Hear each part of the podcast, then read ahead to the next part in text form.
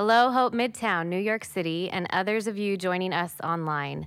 My name is Sarah Bourne, and I serve as the pastor of Formation and Mission here at Midtown.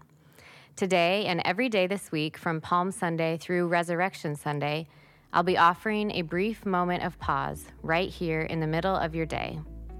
Each of these short special editions will include a poem I've written, a practice I'll guide you through, and a prayer as you go on your way.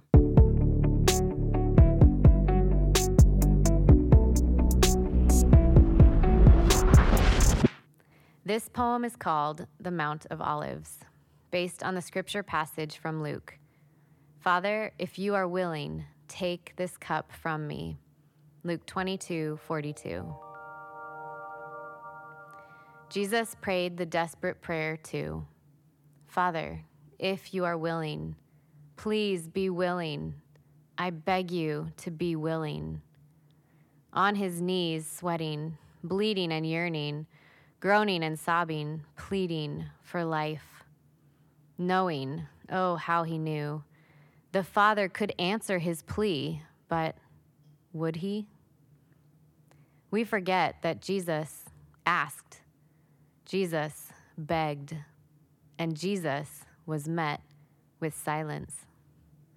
He said those raw words and got none in return. He prayed in the dark, and it didn't get light.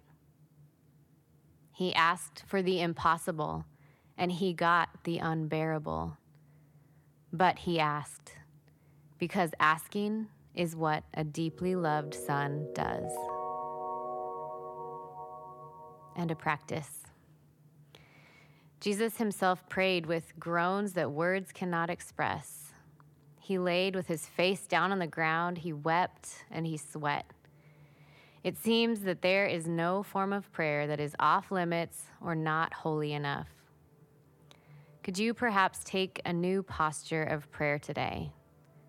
Maybe position your body in a way that feels reflective of your heart, or hold your hands up or out or clasp tightly to your chest. Feel free to speak or sigh or groan or cry, and pray this prayer, filling in your own wants, needs, hopes, and dreams.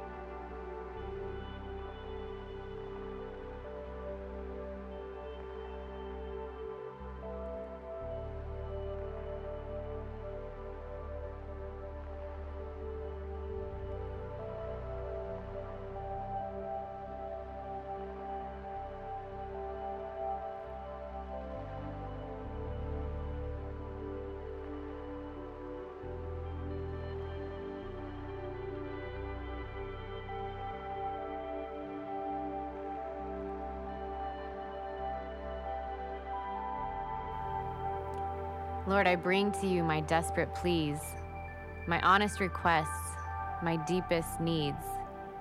And because I know I am so loved, I ask, because asking is what a beloved son or daughter of the Father does.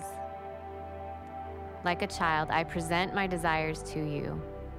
Lord, I want. Lord, I need. Lord, I hope. Lord, I dream. And Lord, I see that you are pleased with me, and so I leave these pleas at your feet.